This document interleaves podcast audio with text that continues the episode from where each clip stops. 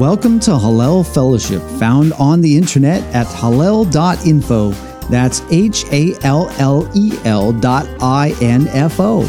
We hope you are encouraged by the following recorded Bible study to look deeper into every word that proceeds from the mouth of God and how they were lived out in the life of Yeshua HaMashiach, often called Jesus the Christ.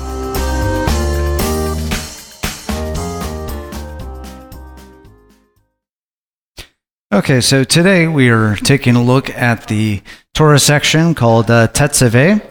And Tetzaveh means you shall command. It covers Exodus chapter 27, verse 20 through chapter 30, verse 10. We also picked up passage there in Ezekiel 43 and from Hebrews 13. And one of the key questions that we can ask is, you know, why are we here? Why are we at the tabernacle all the time? We keep going through this and we keep going through the architectural descriptions of the tabernacle. But what is the point of it? Okay, it's great to have detailed descriptions of what all the components are of the tabernacle for the original construction of it. That was helpful. So we'd actually know what it was supposed to be designed like and so that you could build it originally. But okay, what is then each generation's interest in this architectural description? Why must that be something to keep in mind and from one generation to the next, to the next, to the next? Well, part of that is what we see here in some passages that's we see it in our previous passage that we looked at in our Torah reading from Exodus chapter 25, verses 8 through 9. You know, let them construct a sanctuary for me that I may dwell among them according to all that I'm going to show you as a pattern of the tabernacle and the pattern of all its furniture. Just so you shall construct it. So we see that the sanctuary, this tabernacle, is going to be a place where the Lord is going to be dwelling amongst mankind. That that was a desire. Heaven's desire was to dwell amongst mankind. So, thus this place was built for it. So as we continue on further, that's one aspect of the word. Well, the word that's translated here, pattern, that comes from the tavnit. And tavnit, translated, means a pattern, a form, an image, a likeness. And it is thought to be derived from the Hebrew verb of bana, which means to build or to rebuild. And some examples that we have of it in its usage. Uh, one in particular, there's a passage in First Chronicles chapter 28, verses 11 through 19. But an interesting passage is in Deuteronomy 4, verses 16 through 18. And it, it sets up where we are looking at with this particular passage and this discussion of this term. Uh, starting back in verse 15 of Deuteronomy chapter 4. So watch yourselves carefully, since you did not see any form there's that word again, the temunah. On the day the Lord spoke to you at Horeb from the midst of the fire, so that you do not act corruptly and make a graven image for yourselves in the form of any figure the likeness of male or female, the likeness of any animal that is on the earth, the likeness of any winged bird that flies on the, in the sky, the likeness of anything that creeps on the ground, the likeness of any fish that is in the water below. So we see in some of these terms that are used here as far as form goes, the temunah is from that word of min, which is a word that we see a lot in the first chapter of Genesis. Genesis chapter 1 talks about things created after their kind. And uh, that's sometimes you see, hear some some scholars that will talk about the created kinds and refer to them as the bara min. And bara means created, and it's a word that re- relates to God creating, not just formed bara, and min. So God created from. And these are the things that are the sources for all of the creatures that are on the on the planet. So this form is coming from something. And that is hugely important for us to, to keep in mind because uh, a lot of our brothers and sisters have uh, gotten some wrong ideas about what the tabernacle was and what purpose it held. The idea that it was a functional place of salvation in and of itself. And that is a very inter- interesting idea and something that we need to at least take a very concerted look at to have an answer. Well, is this really a plan A? That that plan A of salvation was the tabernacle. Plan B of salvation is the Messiah. Is that what the message is that we should be getting out of this? Well, okay, thank you. Someone just no. all right, all right, we're done here. So we'll just uh, finish for today. okay, that was that was a short one. but rather, if we go on to Exodus chapter 29, verses 45 through 46, again we see it the same idea that we saw in Exodus 25. I will dwell among the sons of Israel, and I will be their God, and they shall know that I am the Lord their God, who brought them out of the land of Mitzrayim, that I might dwell among them. I am the Lord their God. So, this, why did he take Israel out of Mitzrayim, out of the house of bondage, out of Egypt? To dwell with them. So, with this aspect of wanting to dwell with us. That is the key the key purpose of the tabernacle. The key purpose is for God's presence to dwell among us. So, the purpose is well, what is a part of all of this architecture that goes into it? And when we see the overview of the tabernacle, and this is an artist's rendition of the, the tabernacle here, you see that there is the courtyard. We've talked about that in the previous Torah reading and went through great detail talking about the dimensions of it and what it's made of and what the what the posts are made out of and what the various little rings that even hold the, the curtains onto the pillars around the edge of the tabernacle are about. So we have this architectural design and it's a rectangle that we have in the original the original design of it. About it says 50 cubits, which in cubit again is roughly it's uh, like an arm length thought to be between the elbow and the tip of the finger, and it roughly works out to either 18 to 20 inches, depending on uh, the decisions of whose arm is used in the figuring of it. But it roughly works out to about 75 feet wide and 150 feet long. So, in grand scheme of things, it's not really that big when you see about this particular place and what goes on into it. The what is there in the front part of it is a gate. So what is the lesson of this? One way in. There is only one way in. There's no pole vaulting over the sides. There's no digging underneath it to go tunnel into it. No, there is one way in towards the presence of God. Lesson. Altar. So when you get in the door, what do you see? The altar. That's what you see with stuff going up on it. The things that must be burned up. And the strange part of that is that things described of burning flesh as a soothing aroma going up before the Lord. Now, what was the other thing we heard was a soothing aroma? We heard it in this particular passage today. The prayers of the saints, well, where were they coming up from? the altar of incense, which is right before the veil. So we've got two places that there is a soothing aroma going up from. One place is the, the gigantic barbecue grill that's at the front door. And the problem is, is that it's not just choice cuts of meat that are up there. It's everything gets up there to be burned off, except for things that are hauled off outside the camp to be burned up.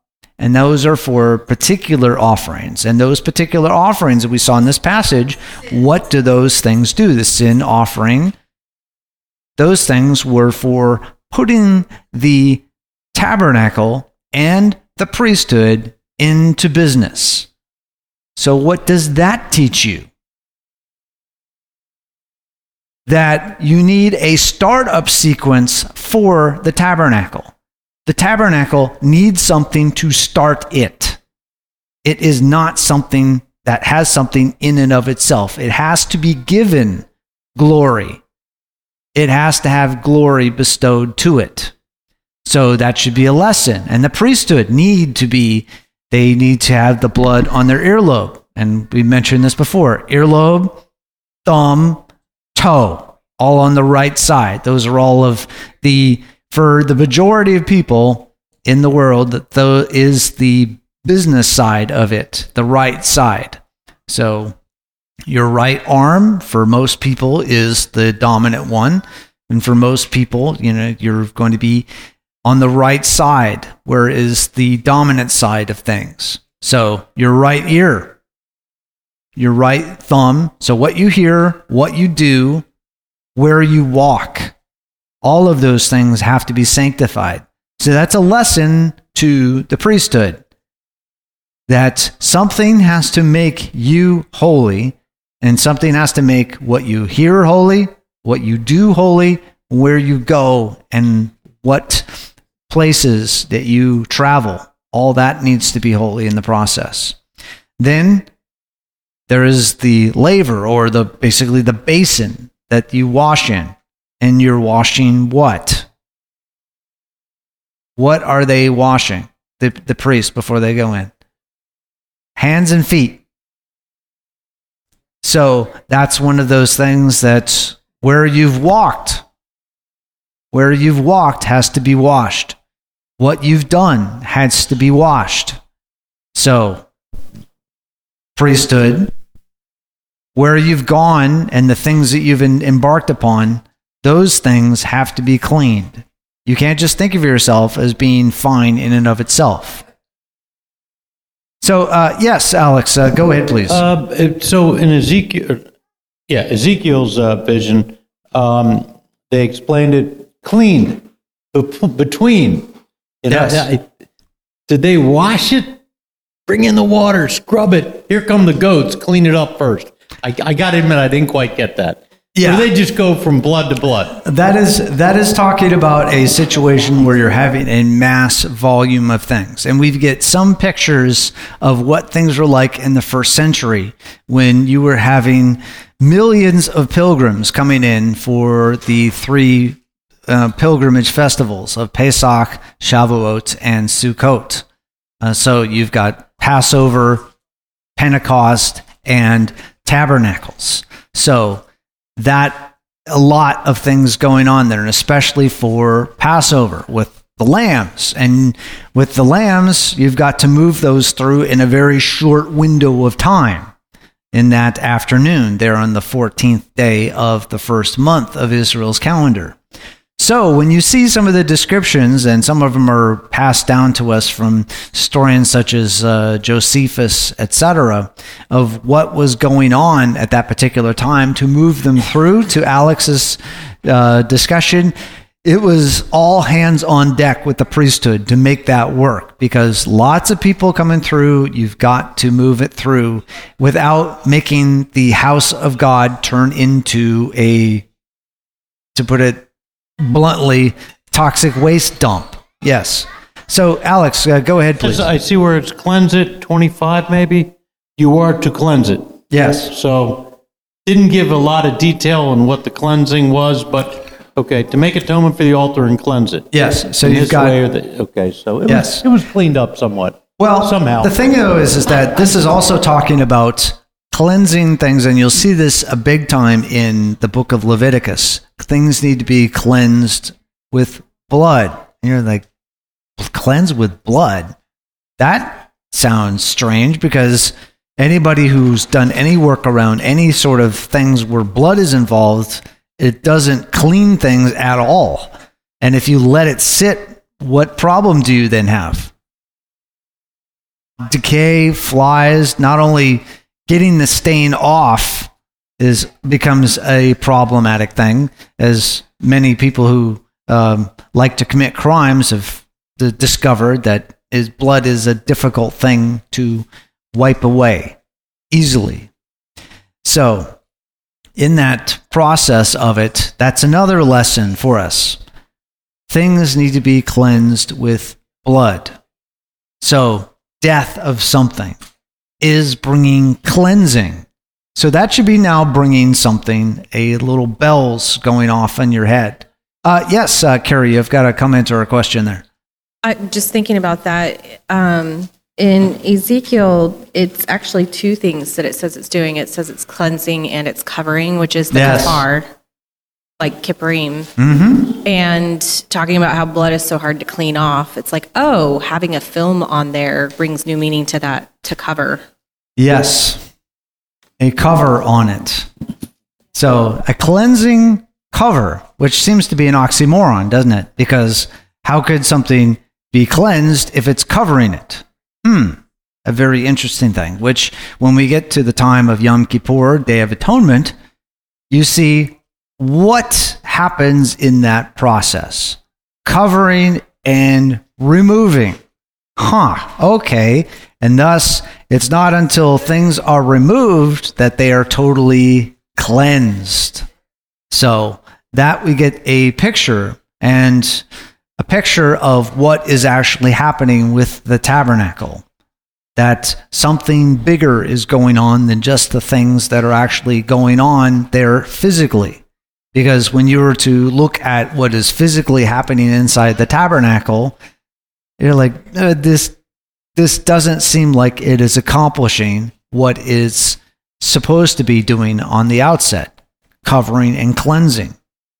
Because the blood is not really going to do that. It is going to cover, but how is it going to cleanse? So as we move on further, we take a look here, since we've been talking about Ezekiel so much, just a one little thought here of this idea of separation. And one of the things that we see with separation is that just like at Sinai, we see the levels of separation. We're going to see this expand and expand and expand as we get toward Ezekiel's temple. Now, at Sinai, what did we see when they got up to the mountain in Exodus 19? They got up to the mountain. They were to put what around the mountain? Barriers. They put a barrier up there just so people just can't up, go up to go see the Lord, have a look see, because what was happening at the top of the mountain? Thunder, lightning, you got this cloud, looks like it's on fire. It's wow, what a spectacular sight. And it's just like today, if something spectacular happens, an explosion or something unusual, like a uh, racehorse running down an interstate, then people suddenly take notice and they want to stop and take a look at it and get closer and figure out what's going on. The Lord is saying, hey, this is not a just an everyday spectacle here that is happening. This is actually the presence of the creator of heaven and earth here. So be aware of that. So thus when you see with the mountain that there is levels that the people could go only up to the base of it, that there were certain people we saw in one of our previous Torah readings where the elders and the priesthood and uh, Yehoshua that they were able to go up and have a meal with the creator of heaven and earth but not go up any further. They couldn't follow up Moshe up to the top of the mountain when he went up into the cloud. So, in a similar way, you see in the tabernacle that things could happen around the outside in the courtyard, but not up into the holy place or the most holy place. So, thus, you see, like the top of the mountain is very analogous to the most holy place of the tabernacle. And should it be a surprise He says, Build this like you saw where? On the mountain. The pattern shown to you, Moses, up on the mountain. Take what you've seen there, and now you're going to make a portable dwelling place for the Lord. So, thus, it should be no surprise that the tabernacle should look just like that and look like the mountain. So, if we were to then go looking on further with this particular passage, when we go into Ezekiel 43, verses 10 through 27, one of the things that we should have seen at the outset of it is, and it's a very strange statement that's put in there. It's, it's like, listen to the design here and weep. I mean, how many times have you taken a look at architectural plans and started bawling? Have, have you been, you know, drawn to tears by, by looking at a schematic of something? I, I, mean, I mean, Alex, probably, probably you started weeping when you when you looked at the uh, at the plans and realized it wasn't built like that. that may cause someone to start weeping. You know, when they when they get the as built and they're like, uh, this doesn't look like it's supposed to. Uh oh. Yeah, should have been built. should have been built. Yes, those plans. But in a sense, that's what the the vision here is getting is that here with remember Ezekiel is a prophet that is bridging that before the exiles just before the exiles and then after the exiles. So he is one that is talking to to a generation hey the end of the the the temple is coming. The end of Jerusalem here is coming. Be aware and understand why it's coming. Okay, so the end has come. Now, what happens next? What happens next? And also for the plan of when the return of the people, just like it was foretold to Moses when we get to the latter chapters of Deuteronomy, there is the foretelling that there is going to be the return of the people after their divine timeout, the devastation of the exiles. There will be a return. And the prophet Yirmiyahu, you know, Jeremiah, also prophesied that there would be this return and even set a time period for it 70 years, something that you see the prophet Daniel is reflecting upon. Hey, this, these 70 years are getting ready to end. Okay, well, now what? So Ezekiel is prophesying for the now what. But it is beyond just the what happens after just the return. He's also looking out into the future. And it's something that you see often with the prophets. It's what's happening now at the time of the prophet himself. And then also, what is the not yet? Things for the distant future. And we see that with a lot of messianic prophecies are like that. They have things that bear in in time with the particular prophet that the prophet is writing to, and also for the things that happen way on down the road.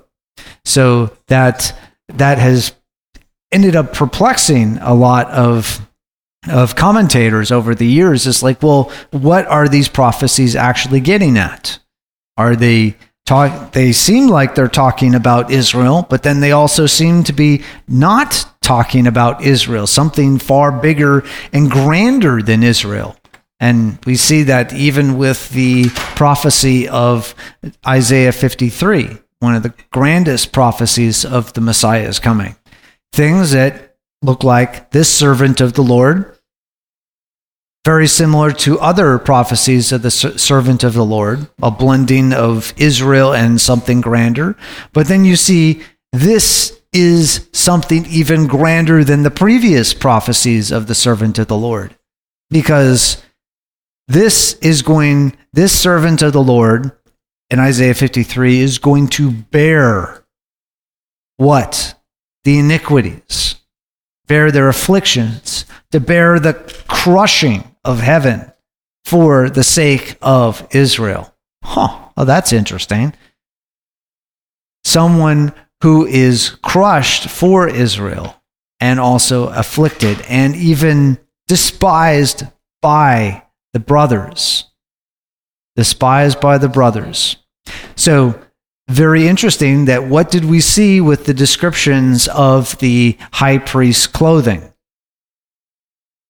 Remember those he had those those two onyx stones, those you know black, kind of semi-precious the stone there on the shoulders, inscribed with what? Twelve tribes spread equally, six on one, six on the other, and that it doesn't leave us guessing what that was for. It says for what? That you would bear them bear the tribes. Bear the tribes, you know, like if you've had a backpack on, you know, that if you've got a weight on, it weighs down on your shoulders and you carry it. So, thus, that burden of Israel is being carried into the presence of God by the high priest. So, when we look at Ezekiel 43, just the description of this should make us weep. Well, that's interesting. So, if we were just to look at the timeline of the temples and tabernacles as they've gone over through history, you know, we've seen that there are the times of the tabernacle. They're starting from the time of when Moses was commissioning it, just like what we are reading here today. We're in the midst of the commissioning documents for the tabernacle, talking about what is to go on there, what how it's to be built, how it's to be put into service. And then you see the progression of it going into a temple, the temple being built.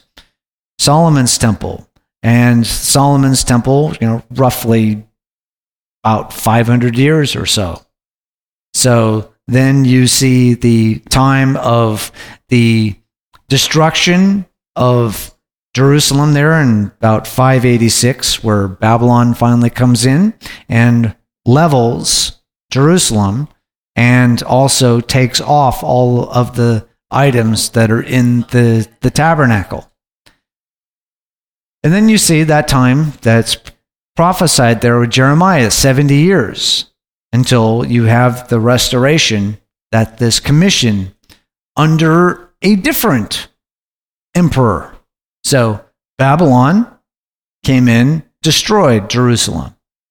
Then you see a couple of empires later, you see then the a different emperor, Cyrus. One of the Cyruses comes along and commissions, "Hey, go rebuild it." That's that's very strange to have the commissioning of a temple to a different deity. A different deity. Because, you know, the Persians, as we know, they were also had their own pantheon, just like the Babylonians did, and just like the Canaanites did, they had their own pan- pantheon of different deities. But then to commission the rebuilding not only of the walls of Jerusalem, but also the, the temple of Jerusalem so that it gets rebuilt. But it gets rebuilt. And as you see through Ezra and Nehemiah, that, that one that is built is, doesn't have the same glory as it was under Solomon. But then later on, that was around up to for about 500 years until roughly about uh, you know 20 BC, where Herod started, um, Herod the Great started his renovation campaign with uh, a lot of contributions from from Rome. Yes, Rome uh, made some some contributions to it. But it, in between, there was the incidents that happened with the abomination of desolation during the time of when the Seleucid Greek Empire had reign over the area. So that was in between. Temple was rebuilt to a certain degree, it was in service, but then put out of service again by a emperor that said, unlike Cyrus, it said, hey, go build this temple here to a different deity. But the Seleucids said, no, no deity except me, the emperor. So banning the worship of of uh, that Israel's um, worship there in study of the Torah, that was banned, put out of action. So when we then look to the time period where uh, stepping back a little bit to the first temple, the Temple of Solomon, it was like okay, we we we saw we saw the construction of the tabernacle, kind of small on the grand scheme of things. But then we go to the Temple of Solomon. Wow, it's got an upgrade. It's a lot bigger. It's so much so that they kept the most holy place, the uh, the Kadosh HaKedoshim, that area where the Holy of Holies is, with the, te- the Ark of the Testimony is, the same dimensions, but they had to make it in a smaller building within a building because they had made the holy place so much bigger. And they put all, all of the the cherubim when they talked about on the curtains of the of the uh, holy place of the tabernacle. Well, these were engraved upon the walls. So definitely a much grander picture of the building. And then you had the storehouses that were around the outsides of Solomon's temple. Uh, quite an amazing thing. And then with the two gigantic bronze pillars right at the at the front of it. So instead of those uh, ones that you see, the smaller pillars that were there in the tabernacle, here are these gigantic bronze pillars that were there at the front end of the that temple. But when we compare, we, we, we saw some of the dimensions of these temples. Look at the comparison of this. This is a comparison of, uh, you know, for those of you, uh, Lee and Diane and Pamela, who are calling on the phone, this is a size comparison of the different temples and tabernacles throughout time. So you compare like the a standard American football field, which is 360 feet long and about 160 feet wide. So the tabernacle of Israel could easily fit at least maybe four of those inside of a standard American football field. Solomon's temple would take up about two thirds of that of a, an American football field. Then you got Herod's temple with the platform that went out around the edges of it and then when you extend the courtyard and then the colonnade around the edges of it, it was gigantic. It's like about almost four times the size, three to four times the size of an American football field. And then when you look at Ezekiel's temple, that one works out to be about 750 feet square. So 750 feet on one side, 750 feet on the other side. So you can fit a lot of football fields inside that area. But the interesting thing to note is uh, the architecture of it. What do you notice of Ezekiel's temple? It is square, not rectangular like the other ones, like the original tabernacle, like the Solomon's temple, and even Herod's temple kept the same kind of aspect ratio going on there. But it's square, but where is the altar? Usually the altar is like you you come in through the door and then you encounter the altar, which is telling you something. But with Ezekiel's temple, it is smack dab right in the middle of the square temple area. And the th- three gateways that go into it all point to the altar. So you're like, wow, this, this picture of it has now expanded. And you see that this picture of the temple of Ezekiel is for what period of time? The future, the time of the day of the Lord. So, with the day of the Lord, what do we see with a lot of the prophecies of the day of the Lord? I think like Zechariah 14. darkness, okay. So after all of the distress of, you know, you had Israel basically almost coming to an end if it wasn't for the Lord's intervention. Then they say, well, the Lord establishes his presence there on Mount Zion. Then what? All the nations then go up. They go up to worship the Lord, you know, during the festival of tabernacles, during Sukkot, all of the nations go up and flow into it then. So, one of the other distinctions that you see in this particular passage of Ezekiel is that the whole mountaintop is now a holy area. See, before it was like the place, the dwelling place of the Lord was considered like a an embassy. And indeed it is. And you see that, that the Apostle Paul reflects upon that about we being temples of the Spirit of God, and that we are ambassadors. So we're like functioning like mobile embassies, and the dwelling place of God is like the embassies of heaven on earth. So, with this particular place, the territory that is the land that belongs to the sovereign, the creator of heaven and earth, is now no longer just one little place.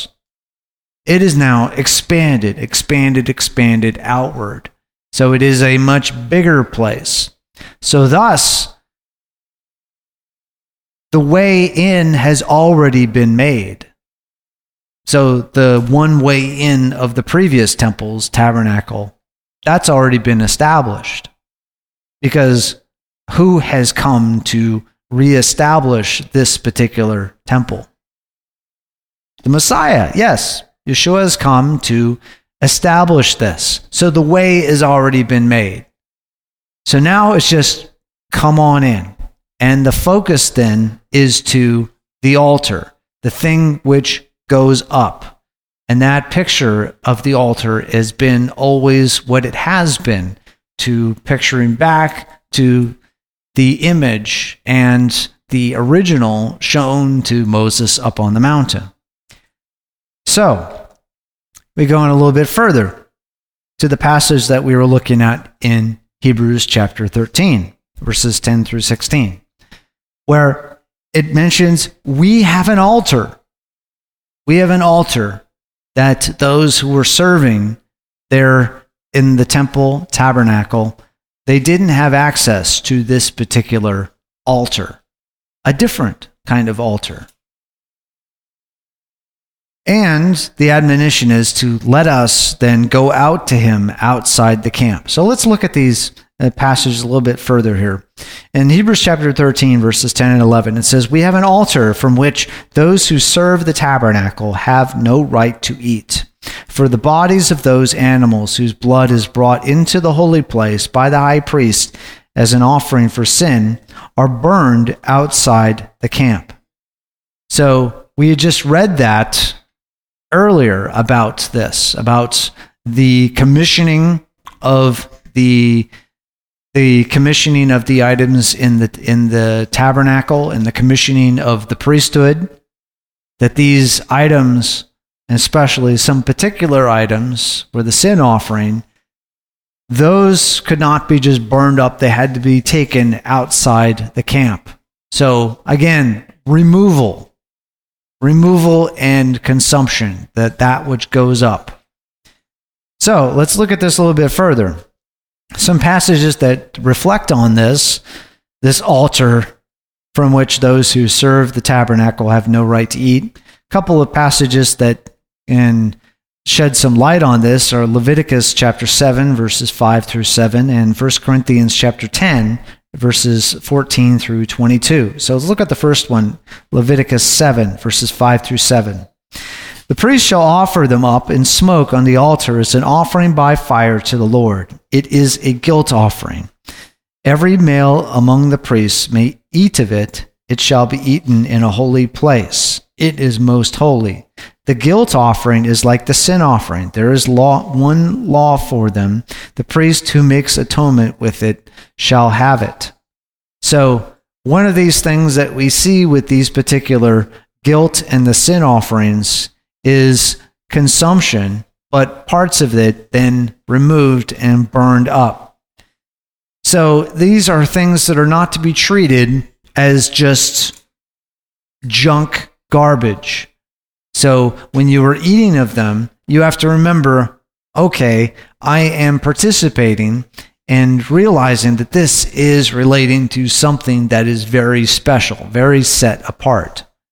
So we are being coming part of something that is set apart from the world. So thus we eat these things. This is not just, you know, like grabbing a hamburger somewhere. This is you are participating in something that is a part of heaven's work on earth. And that's something for the priesthood to remember.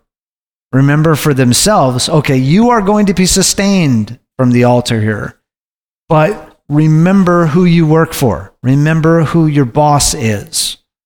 It's the high priest, he's not the boss.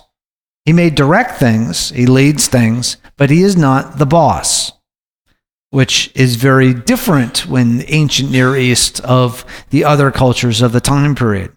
Because you look in historical records, who is the boss of a lot of cultures, ancient Near East? The priesthood is. And when we talk about so that we have the words of God, that is hugely important because Without that, it can be whatever the priesthood says it is. And you know, if you go back and you look at some of the re- the writings of ancient Babylon and ancient Akkadia, they have writings from the priesthood, but the stories differ. Every almost every tablet that they'll bring up has a different account of Gilgamesh or something like that. The stories are different. I mean, imagine that you know you you pick up one copy of the Bible and it says something completely different from another copy of the Bible. That would be hugely uh, problematic. So, thus, you're dependent on whom to tell you what to believe.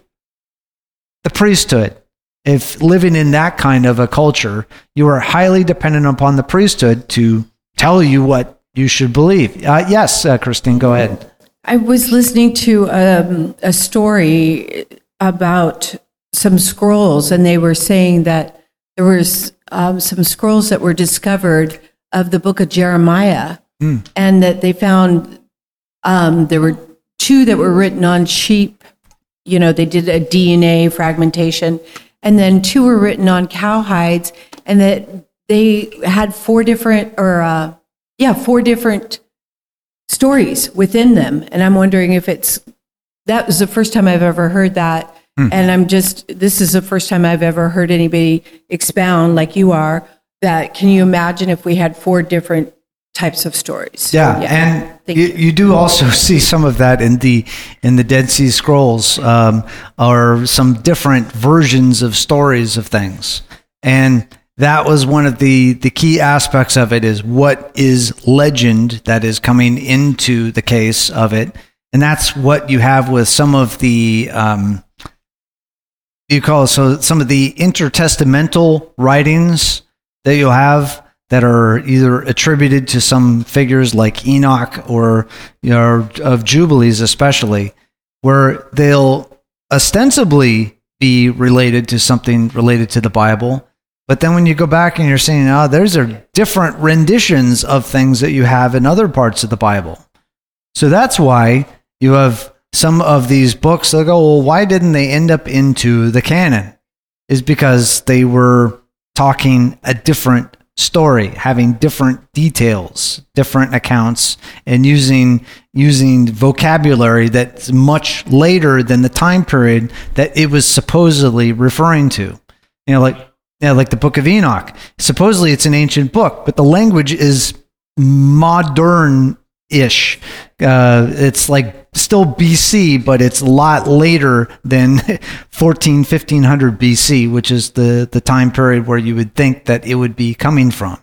Like the book of Job, the language there is ancient. It is very difficult book when you see if you look in some of the margin notes, you'll see a lot of margin notes in there because they're like, ah, we kind of don't know what this should be translated like.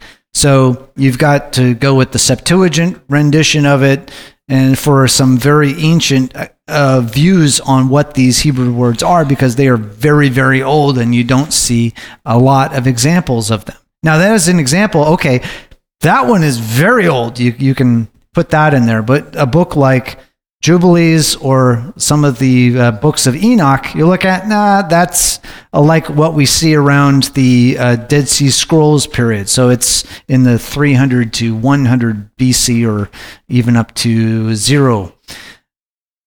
That, that kind of a period. So that's, that's what makes things kind of fun. Makes things kind of fun. The next passage to take a look at here is in 1 Corinthians chapter 10, verses 14 through 22. Therefore, my beloved, flee from idolatry. Okay, so just just stop there. That gives us a context for these things. Uh, Paul, when he's writing, always good to have context. The more context with Paul, the better. Yes. So continuing on, I speak as to wise men. You judge what I say. Is not the cup of blessing which we bless a sharing in the blood of Christ? Is not the bread which we break a sharing in the body of Christ? Since there is one bread, we who are many are one body, for we all partake of the one bread. Look at the nation Israel. Are not those who eat the sacrifices sharers in the altar? What do I mean there? That the things sacrificed to idols is anything, or that an idol is anything? No. But I say that the things which the Gentiles sacrifice, they sacrifice to demons and not to God. And I do not want you to become sharers in demons. You cannot drink the cup of the Lord in the cup of demons. You cannot partake of the table of the Lord in the table of demons. Or do we provoke the Lord to jealousy? We are not stronger than he, are we? So, what you see here is the common problem that ancient Israel had was actually trying to partake of the table of demons and the table of the Lord. That was a big problem throughout a lot of Israel's history. We get that big 50 cent word syncretism in there, taking the practices of the nations, the practices, you know, get a little bit of Baal, a little bit of Asherah, kind of put them in the spiritual blender, put it on liquefy, and have a nice spiritual smoothie. No, that is not that is not the, the instruction. In fact, when we get into Deuteronomy, we see the explicit instructions don't do that. what you see, those fun practices out of the nations, don't do that. Don't bring them in because you think, oh, they're spiritual, they're very uplifting. No, don't do that. So, what we see here with this particular thing and with that passage that we just saw in the pre in the previous part about that the those who eat the sacrifices are sharers in the altar. So you priesthood, when you're eating from the things that have been offered there with the altar, you are participating with the people coming in the door. You're all participating together. Together as this offering up of ourselves, offering up of the innocent for us, to cover us, to take away our sins, transgressions, and iniquities.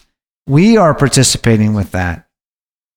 So, thus, when we get back to our passage here in Hebrews chapter 13, there in verse 10, where it talks about being burned outside the camp. That's one of the things that we see is that making this dwelling place pattern and the people who approach it holy requires a massive separation from the world. Now, we saw that earlier when we were talking about the construction of the tabernacle. So, just like at Sinai, just like with the tabernacle, you just put pillars up around the base of the mountain so people just don't go running up in there. Put a curtain around the outside of the tabernacle so people just don't go for a little looky loo into the Holy of Holies. And when we get into Leviticus, we see that the priesthood needed that reminder as well, with uh, two sons of Aharon himself went up in flames because they did not remember who they worked for. And they thought that their position was something that gained them access. So when we get back to our discussion here in, in um, Hebrews chapter 13, we see that this separation that we have from the rest of the world, and Leviticus 4, verse 21, it says, Then he is to bring the bull to a place outside the camp and burn it as he burned the first bull. It is the sin offering for the assembly. So when we get to Leviticus, we'll see that you have these discussions for the first seven chapters there are here are all the offerings, and then here are how you do the offerings. And then chapter 7 is okay, we're going to consecrate the priesthood. What we had seen a shadow of here in our particular passage we looked at here today, okay, now we're going to put it all into action now and make it forward. So, in amongst those instructions of how to put things into action, are talking about this uh, sin offering for the whole assembly. So, the whole assembly had to be made separate. And that sin for the whole assembly had to be taken outside. It was all put on this animal, taken outside of the camp and burned. And then we see another description there in Leviticus 16, which is the chapter about what? Day of Atonement. So this is the ultimate removal of sins, transgressions, iniquities from not only the high priests, but also from the people. So they're in Leviticus 16, verses 27 and 28. But the bull of the sin offering and the goat of the sin offering, whose blood was brought in to make atonement in the holy place, shall be taken outside the camp, and they shall burn their hides, their flesh, and their refuse in the fire. Then the one who burns them shall wash his clothes and bathe his body with water. Then afterward he shall come into the camp. So you're saying that this is like a toxic waste cleanup, that they're even the people involved with taking the refuse outside and burning it all up. They even need to be cleansed. Anyone who had any contact with this at all had to be cleansed. And when we see in another passage we'll get to about the red heifer, that particular passage there in, in book of Numbers, when it talks about the red heifer, that's another conundrum that should be telling the priesthood that the tabernacle in and of itself is not something that actually brings the efficacious thing because the red heifer then is required to do what? To sanctify the high priest and the tabernacle itself and the priesthood to put them into operation. And to also have that water of purification for the certain things, the contact with the dead, etc. So, another reminder that it's not just the tabernacle that's doing something, there's something outside of it that has to put it into operation, something outside of it that has to put it into operation. So, thus, when we get back to our in Hebrews chapter 13, verse 12, about then, okay, burned outside the camp. So then let us go out to him.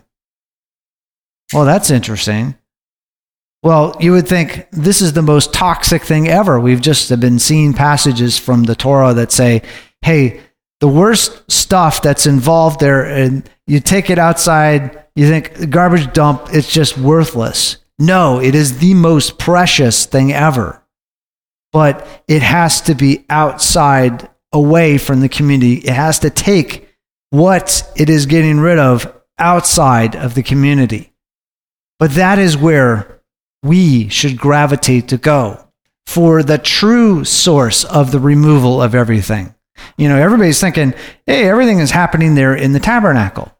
No, it's the thing that is removing everything. That is the focus of it.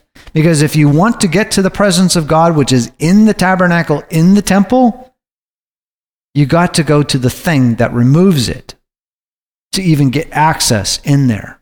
Because if you are not there looking for heaven's removal of everything, and you just waltz in there thinking that you in and of yourself are doing something, then look out. look out. You're like, you know, walking into a radioactive chamber with no protective suit on. That's not a good idea. So we see in a couple passages here in Hebrews chapter 13, verses 12 through 16. Therefore, Yeshua also, that he might sanctify the people through his own blood, suffered outside the gate. So let us go out to him outside the camp, bearing his reproach. For here we do not have a lasting city, but we are seeking the city which is to come. Through him, then, let us continually offer up a sacrifice of praise to God. That is the fruit of lips that give thanks to his name. And do not neglect doing good and sharing, for with such sacrifices God is pleased. So, you see that the sanctifying, the making them holy, making them separate, was done ultimately through the blood of the Messiah. That is what actually is the removal, the covering. Covering and removal is through the Messiah. It is not what happens inside the tabernacle. All of those are pictures of what the Messiah is doing. So, Messiah is not a bolt on to the temple, it's not a bolt on to the Torah. It is the essence of it. So, thus, when you see references both in the Gospels when it talks about um, when Yeshua appeared to two of those students on the road to Emmaus, and he was talking with them about all these things, and then started revealing from the beginning the things concerning himself. There was a lot to reveal and to talk about the things that are concerning the Messiah. Because as we've been going through Genesis and now going through Exodus, we've seen that this picture, all the way from the garden and the two trees, going through Noah, going through Abraham, going through his sons to Yaakov, and then going through Joseph, and then it's going to go through Yehuda as being the selected one, the whole deceptor. That this message that keeps going through there is all about one who was to come. That Israel was not to be something in and of itself. And we see it re- repeatedly throughout the Torah, and also we see it like in passages like Ezekiel 36. It's not because of how righteous you are, Israel, how holy you are, Israel.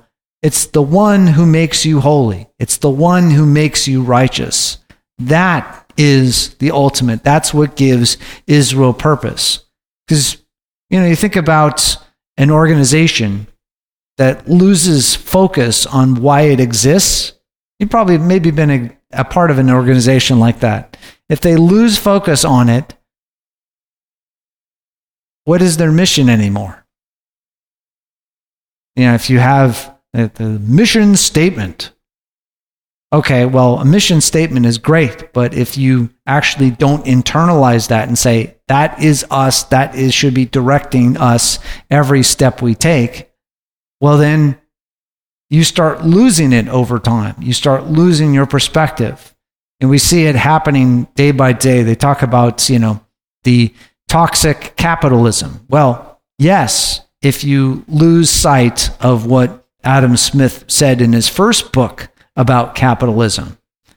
It's like you need to look for the advantage that you can provide to other people on moral sentiments. You have to have moral sentiments because then otherwise it is just going to be as, you know, Karl Marx caricatured it as capitalizing on other people, looking for weaknesses. You could call it uh, merchant Darwinism. But no, if you are actually looking out for the good of other people, people talk about a win win sort of thing. Well, actually looking out for the good that you can provide. And one of my colleagues worked in the in the sales department and he was always saying, you know, the way that I sell is to just make sure that my clients get the ultimate of what they need.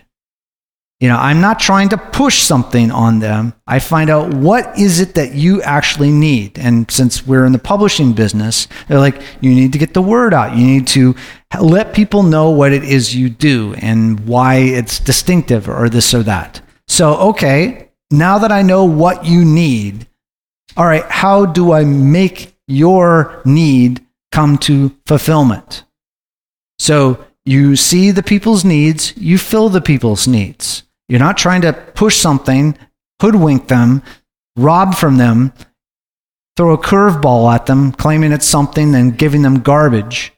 No, that's a complete undermining of the moral sentiments. In a similar way, you see the things with the, with the tabernacle when the priesthood or the people lose sight of what the mission of Israel is. What is the mission of Israel? You see, we saw that in Exodus 19. It is to be a nation of priests. A nation of priests. We don't just delegate that to the family of Aharon. Okay, that that came later, the specialization. But the goal of Israel was to be a kingdom of priests, a nation of priests as the Apostle Peter puts it, a royal priesthood. The king has said, I need people to be priests. And what do priests do? They serve in what you would say the, the tabernacle pattern. You have a thing at the barbecue. You have the process of bringing people toward the presence of God. Well, how do they know they need to come? Somebody needs to tell them. You might start ringing bells about things that the prophets talk about. How would they hear unless somebody did what? Unless somebody tells them. So that's the mission of the priesthood, not just to sit here in this building and we hope they show up. No, it is to say, come. It's almost like good news. Got some good news to share. Almost like that. Yeah, almost almost like you got good news to share. Uh, yes, uh, Christine, go ahead, please. So, on its basic level, this is the first. Hebrews has always been a little bit of an anomaly for me, right? Um, this is the first time I've ever read that about Yeshua being outside the camp in that toxic. Is there a pattern of that anywhere else? The Torah is the pattern of it in with Yom Kippurim in terms of well, the atonement with, going. Yes, well, with you know, you said talking about with uh, with Calvary, with going outside to the place of the skull where the where the crucifixion was. But the Torah pattern is that for things that are truly cleaning up, the doing the the covering and the removal, You've got the, the putting it into place with the priesthood and the items in it. And then with the annual Day of Atonement, the covering and the removal. Each of these things is telling you this is essential to what is going on here, but it creates such a toxic thing to the rest of the community, it must be removed from it. But that is the most precious thing that is going on. But it has to then be taken out of the community. It's not like we, the community, are taking our things over here and getting rid of it. No. The offerings have to do that. They have to bring their removal. The offering has to die or it has to remove. And that was the lesson of Yom Kippur. One goat is for the covering, one goat is for removal put the blood of one onto the other and send it away. That message saying, hey, this somebody else has to do this to cover and to remove. So, thus, when you're talking about the pattern shown on the mountain, rather than Messiah being a bolt on, it is a part of the pattern. So, thus, when you see in Hebrews where it talks about these are shadows, but the body is Messiah, it's not a mere shadow. And thankfully, some translators have put that mirror, uh, M E R E, into italics saying, hey, we've inserted this here because we think it goes here. So it's not like it is a little or a trifle thing. It is essential here that the shadow is showing where the body is, the substance. What where is the substance of the pattern? So thus when we see the pattern of the tabernacle, what is all of the substance of this about? And one of the things of the letter of Hebrews is it really shows what the substance of the tabernacle is about. Because otherwise, the Day of Atonement is a big, big mystery. And, you know, if you see some of the rabbinical writings about the Day of Atonement, it, there's a lot of ideas about it, but uh, they also just have to say, well, okay, we decided that we're going to go with this particular approach of prayers being efficacious for the removal. Now, again, prayers, this is not a straw man here. Prayers are seen in Judaism as being efficacious of it, but it's still kind of missing the point while seeing the point. The point is, is that yes, you offer up the prayers. So you're saying the direction, God is the one who does it. But to see the picture of, well, what was that whole ceremony actually pointing toward for that removal. That being the key part that can get missed on this. And even our brothers and sisters in the body of Messiah can miss this as well. With you can see with the example of the translator's little insertion of mirror into it. That, that this is a shadow. It's something, it's okay. It was good for that particular time. Now the Messiah is here, we can you know, cast cast it aside or just refer to it tangentially in stories or something like that, rather than saying, if you want to understand the Gospels, you need to understand the Torah and the prophets and the writings to see where all that is pointing. Because you can see some of the crises of uh, faith that are happening in the body of Messiah today, where you have crises of things that are spilling over from the world's ideas about this and that without a grounding in, well, what do these things mean? What is the grounding of how God created people? That is a significant grounding in there. And if you just say, well, I'm going to take this little part, but the rest of those things, I'll just leave those behind. Well, then you start saying, well, if I left all this behind, why don't I leave that behind too? The part that I consider to be essential. So if I take certain parts of the Ten Commandments as being things I want to keep, why should I keep those if I've tossed out other ones or other parts of the Torah that I think are just now nailed to the cross? So, thus, when you see that the Messiah is essential in the tabernacle, and the tabernacle is essential in knowing what the Messiah is and reflecting on what he's done. Thus, when you see in the prophets, when it says Ezekiel's temple is going to be rebuilt, people are like, well, wait a minute. Isn't that going backwards and, and throwing out Messiah? No, it's all about Messiah. It always has been about the Messiah from the very beginning of it, which is why, when it says, hey, pay attention to the architecture here, is this is Ezekiel was a priest. He knew the differences of the architecture here, just like we see the schematic. Whoa, wait a minute. The architecture of this temple is quite different. It's square and it's got three doors. And it's got the altar smack dab in the center of it, like everything is pointing toward the altar. Huh. What is going on here. The pattern of the temple and the and the tabernacles before it have all been about what was shown to Moses on the mountain. Thus, when the temple is out of commission, like it has been several times in Israel's history, and for when you look at it, a lot of the same reasons. You know, we put it in the general bucket of, as it's mentioned in the prophet Daniel, the abomination of desolation. Well, that's happened several times in Israel's history. Happened once in Shiloh when the tabernacle was there. Why did that happen? Remember the priesthood and how they were behaving leading up to that time of the desolation of the tabernacle. yes, Eli and his sons, and you know, uh, it was not only backsliding but falling over backwards. Yes, to his death, but you could see the rot that was happening within the priesthood. To the rot was happening within the priesthood to the point that what? What was the job of the priesthood again? To do what?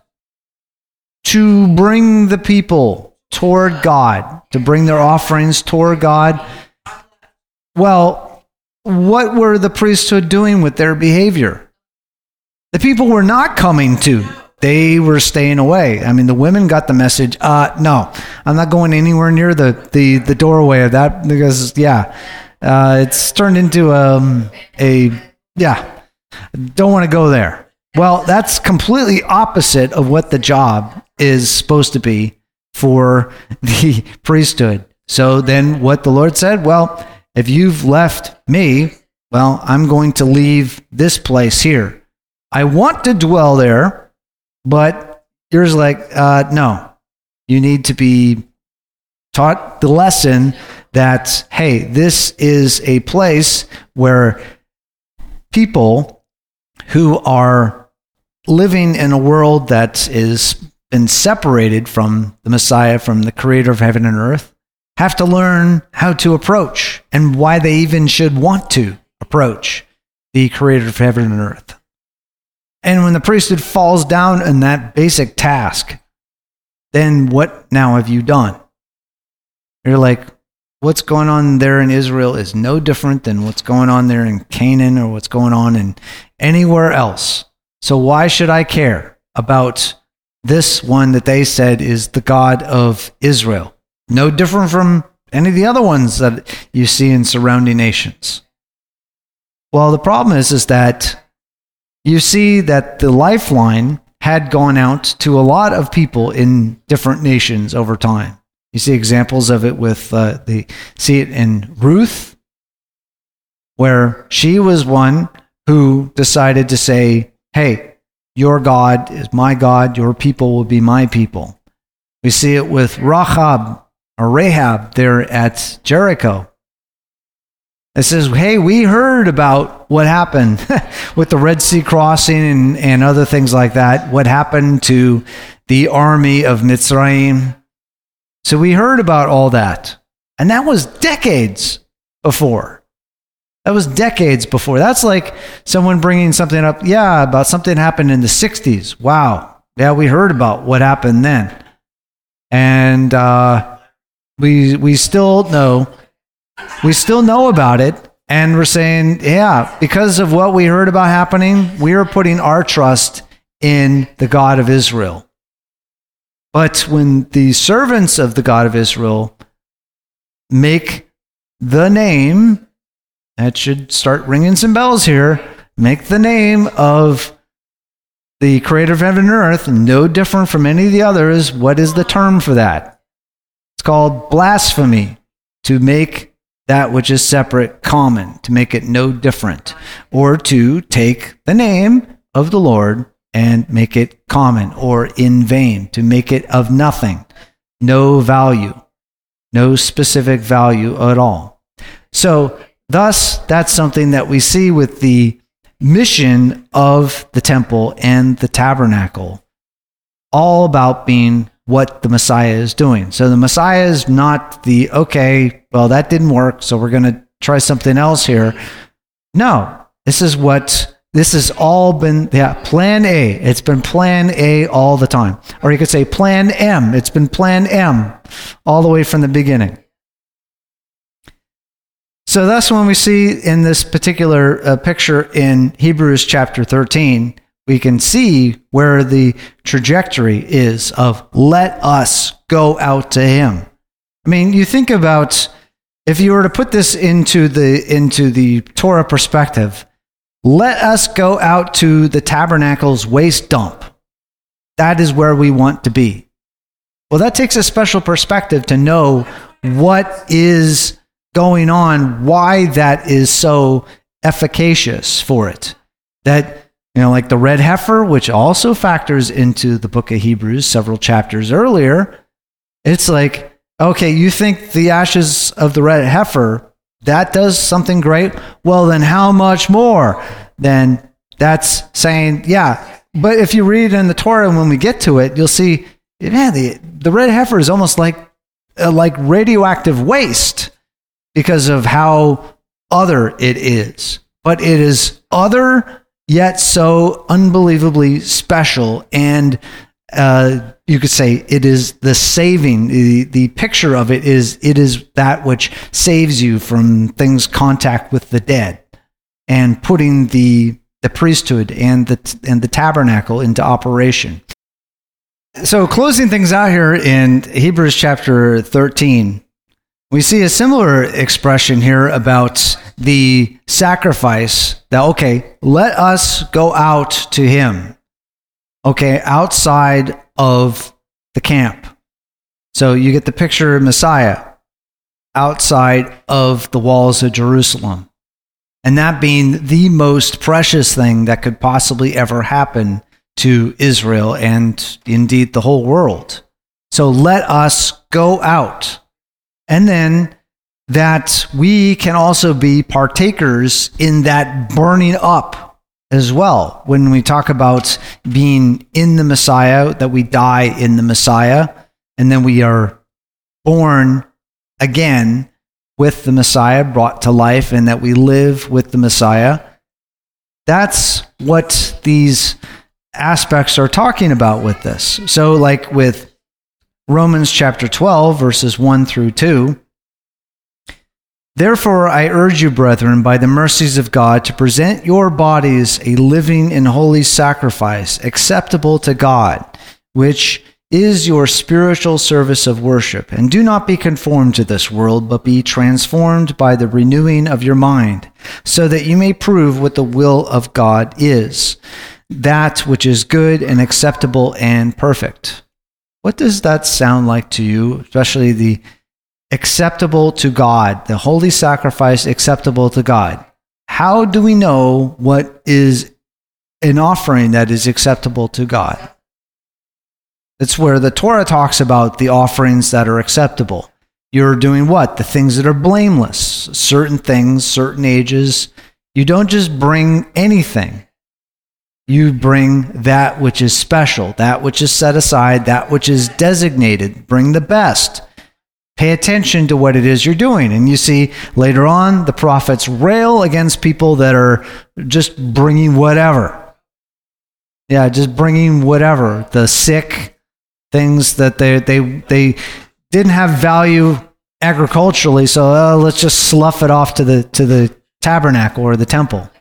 Like, no, you're kind of losing the perspective of where all these things are. And, you know, you think of if you actually have a, a decent relationship with your parents, obviously there's parent parent child relationships that have gone downhill and things have broken trust and such that have made things a huge problem but if there's a good relationship between parent and child would the child bring just you know stuff that you just otherwise let's see uh, i can't throw it away the recycling center won't take it well i'll just give it to mom no, we don't treat mom, we don't treat dad like that. You don't just give them junk because why?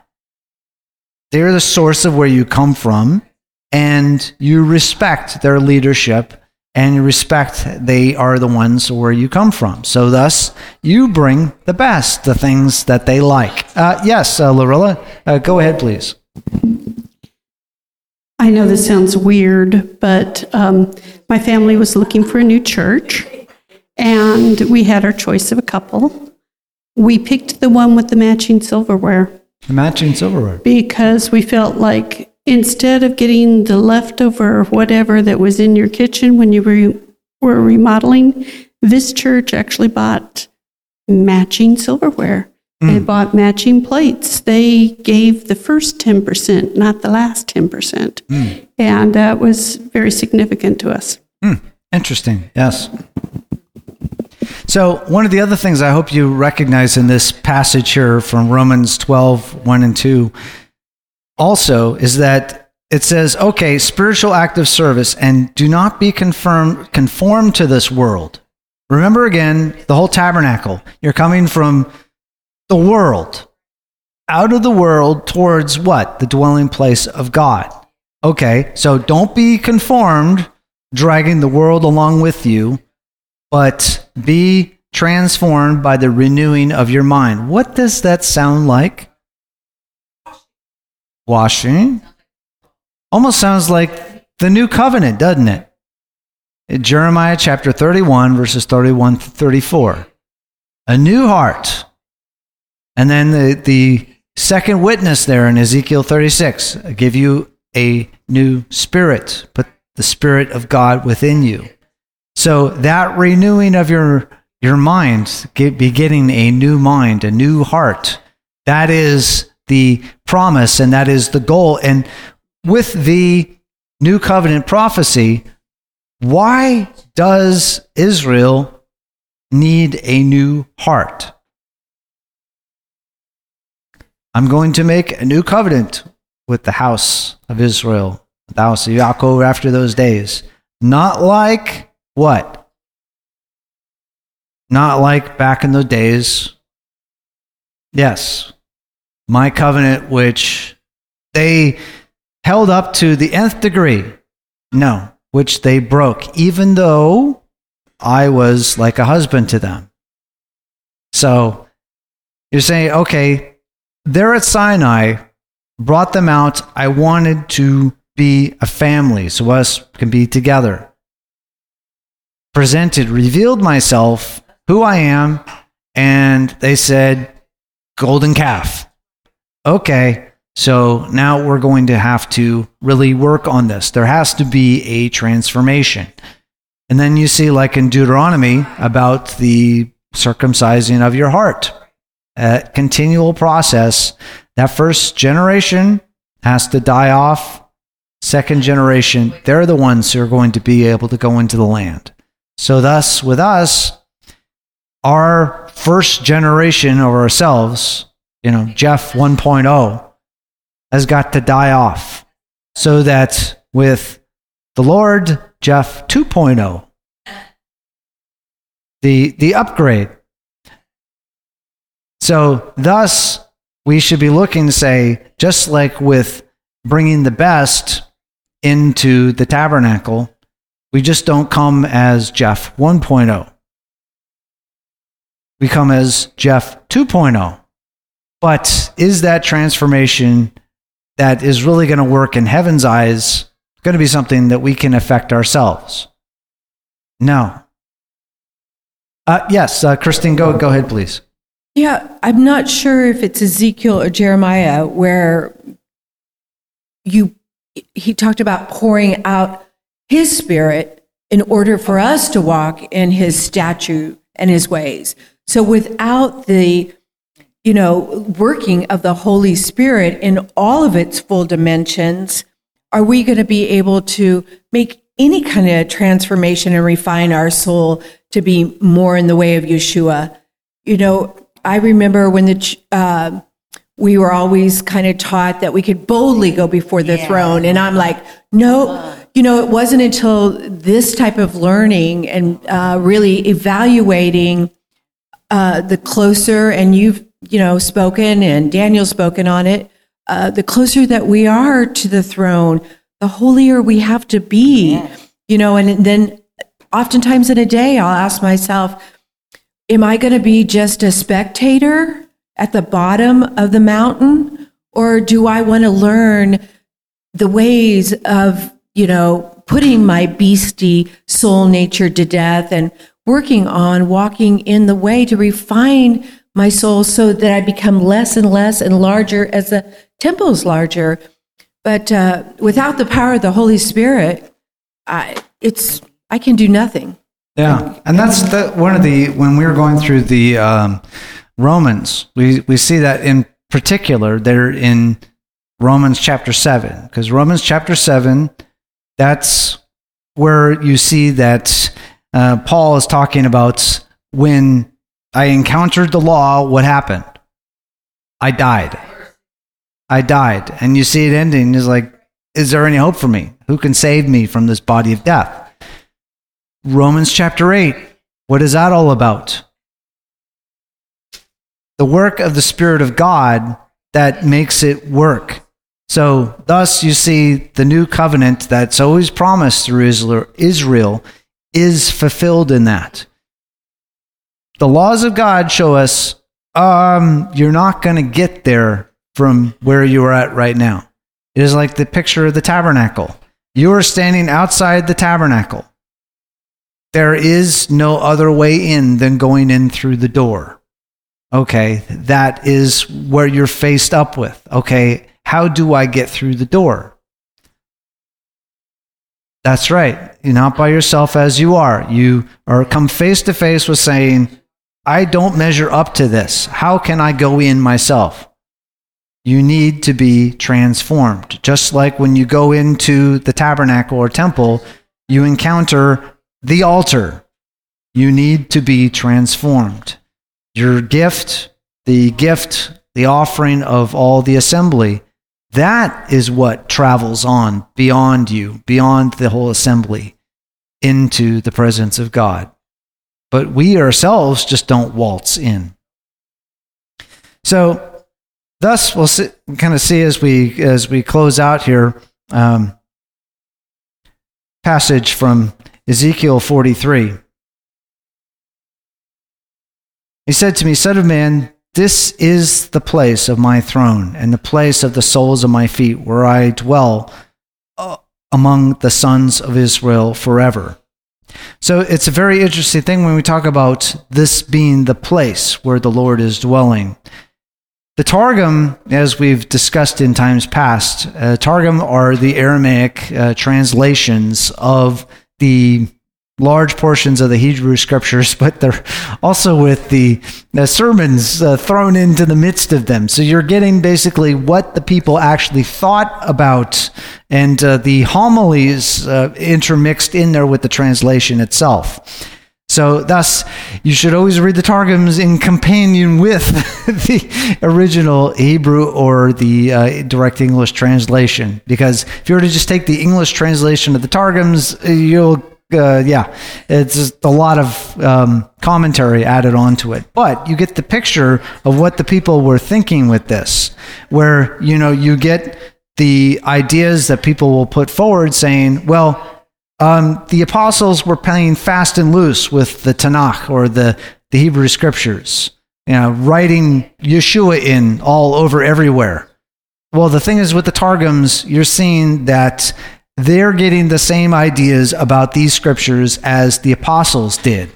So when you see like the Targum rendering of Isaiah or Ezekiel 43 7, it says, you know, he said to me, Son of Adam, this is the place of the abode of my glorious throne, and this is the place of the abode of the habitation of my Shekhinah, where my Shekhinah dwells amongst the children of Israel forever. So, thus you've seen the soles of my feet has come the uh, habitation of my Shekhinah. So, my Shekhinah, the Shekhinah is uh, the dwelling it's it's a word in Hebrew that means dwelling, because uh, shachan is uh, to dwell somewhere, to live somewhere. So Shekhinah became a intertestamental and rabbinical writings word for the presence of God. But the problem is, is that when you are dealing with these appearances of the presence of God, like we saw with um, God having lunch with the elders of Israel up on the mountain. We just saw that in a previous Torah passage. That's where the Shekhinah comes in as the place word to this because the conception of God being so far removed, almost like on a Platonic uh, view of it, that so far removed from humanity that there was never any interaction whatsoever. Thus, you had to have an intermediary of the Shekhinah and also came in with the memra or the word is the, is the Aramaic word for memra of that being the presence of the Lord versus the presence of the Lord himself. But when we see also the Septuagint rendering of this, uh, Ezekiel 43 7, and he said to me, You have seen, Son of Man, the place of my throne and the place of the print of my feet my name shall encamp in the midst of the house of Israel forever. So instead of I will dwell, it's like my name shall encamp. And rather than the soles of my feet, is the place of the print of my feet. So even with the Septuagint, which is 300 to 100 BC roughly, that even still, you're trying to come up with a circumlocution or a way to say around it without saying, hey, God is here say well, the print of the sole of his feet is here, or his Shekhinah is here, or his Memra is here, rather than he himself actually dwelling. Thus, you're saying that the tabernacle is all about Messiah. Because what do we see in John chapter 1? Yes. But he's saying that I will tabernacle. The word became flesh and tabernacled. Skanud. It's the same word that's used in the Septuagint for the tabernacle. He will pitch his tabernacle in the midst of the people. Thus, you see the picture of Messiah is wrapped up in and being the embodiment of the tabernacle and the original that you would see shown upon the mountain. And it shouldn't surprise us because we've been seeing this message passing from the garden through Noah down to Abraham, down through Jacob, and down through Joseph and Yehuda, that this was going to be that avenue, that heaven was reconnecting with earth, reconciling all of humanity back to the creator of heaven and earth. Yes The illustration for these interpretation? What were you, sorry, what was the purpose of showing us the Targumon and then the Septuagint? The tabernacle. Okay. When it's talking about the so passage that it, why of the tabernacle, Exodus 25, 8 through 9, that I may dwell among them. Okay, so the purpose should... of the tabernacle is the Lord was dwelling in the mountain. Now he's dwelling between above the kaparat, the covering, between the cherubim. So was the Targumon and the Septuagint different translations, meaning the same thing, or it was derivative of? These are like the understandings Thank of the people who are writing those, saying, okay, we've read what it says. This is how we understand it. But the understanding of is like the Hebrew text is saying, I will dwell. But they're like, oh, that's a bit much. You're talking about the Lord Himself dwelling here. That's a bit much. So we're going to remove it back a little bit and say it's His Shekhinah that's dwelling there, or it's the print of the soles of His feet dwelling there. Because the idea of actually heaven and earth, heaven coming to earth. That's being anathema of some of these people who are writing in the before the BC period and the, those AD period in which the Targums were written. But we see that the reality of it in the pattern has been flowing through that yes, he is wanting to dwell. And he said that very specifically. He wants to dwell amongst his people. And the ultimate fulfillment of that, of the tabernacle and the dwelling place of God, is in the Mashiach. And that we join with the Mashiach, just like we go outside the gate to the Mashiach. That's where we are seeking to go, to seek to join him in his death. That's being the great promise of heaven that we are considered death or dead. Jeff 1.0 is considered dead, so that Jeff 2.0 can be rebooted by heaven and then said, okay, you are raised up as Jeff 2.0. And that being the great lesson of it. Yes. Uh, go ahead, John. Hello, testing. Okay. No, I just thought it was interesting. The uh, the people that say that it, it's anathema about him dwelling amongst us here on earth. You know, the ones that put God in a box. I mean, take him out of the box. He can do that. Yeah, and that's the thing is to rather than saying what God can't do, listen to what He says He did do, and He will do. That's that's one of those things because people will say, "Well, it couldn't be this because of this." Well, just say what it says he did and put it together and say that is the totality of what's revealed that he's doing and he will do. Rather than saying, "Well, it says that, but it can't be that because of what I think it should say." Uh, yes, uh, Larry, go go ahead. A little bit like you're saying that they're they're thinking he's trying to tell them that they're going to put the gallon jug into a quart jar. Yes. And heaven's response is don't worry about that. Don't I said I'm going to do it. Don't worry about how that happens. Just leave that as the mystery, but just say heaven is going to do this. Dwell amongst mankind. How is that possible? That the creator of heaven and earth even shows up on a mountain and then shows up here above the the cherubim there in the ark of the testimony. Has that happened? I don't know. How does the creator decide to appear in one particular place? Don't know. How does the creator decide to appear in the Messiah? Don't know. He says that's the way it's going to happen. And that is the pattern that is being shown throughout from the garden all the way down through the Torah, through the prophets, and say, oh, okay, this is how it's working out. So that's we're talking about uh, things that require a little bit more study. Uh, maybe Hebrews. We're currently going through Galatians right now. Maybe Hebrews would be the place to go next. Around around the time of uh, Yom Kippur, we often will go through, uh, take a take a a fast tour through Hebrews, but um, it's something that maybe requires a, a lot more investigation and some closer, um, slower, methodical uh, taking a look through. Because, yes, the, the letter to the Hebrews is one that really helps you understand a lot of what the, the tabernacle service is all about, and especially the uh, Yom Kippur service and what that is all about.